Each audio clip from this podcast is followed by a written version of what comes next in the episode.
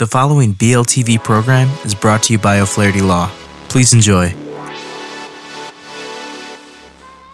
Welcome to Learn About Law. My name is Kevin O'Flaherty from O'Flaherty Law. I hope you enjoyed this video.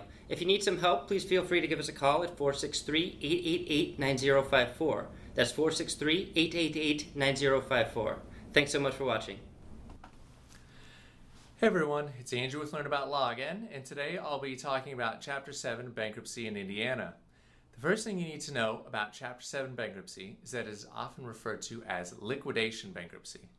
This is because pretty much all your assets will be liquidated in order to satisfy as much of your debt as possible.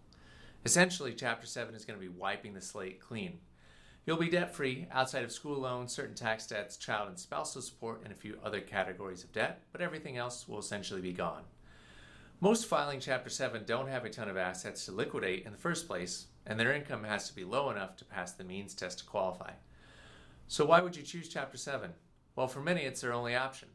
They don't make enough money for Chapter 13 uh, repayment plans, and they don't have enough assets to sell to satisfy their creditors.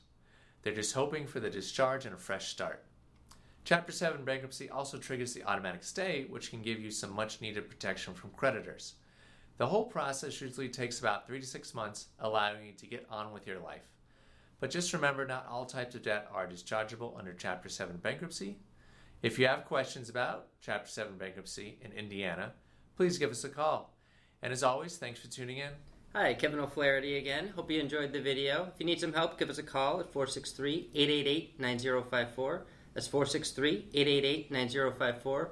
We have many geographical locations for your convenience, and we practice several areas of.